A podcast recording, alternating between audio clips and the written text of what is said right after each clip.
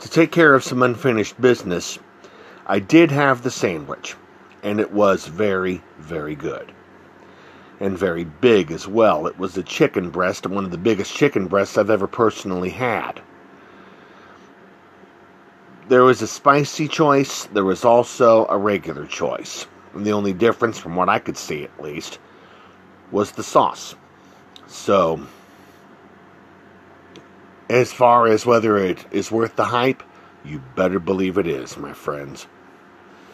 So, if you have an opportunity to take advantage of some Louisiana style cooking, pay a visit to Popeyes. Order the chicken sandwich. It is even affordable for $3.99.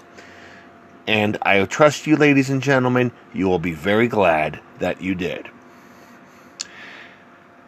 Going to do one more thing before our main show this evening, and that's give you a taste of the music of the man that I'm going to be talking about. Here's Roy Clark along with Glen Campbell. Ghost Riders in the Sky. See you on the radio at 8 o'clock.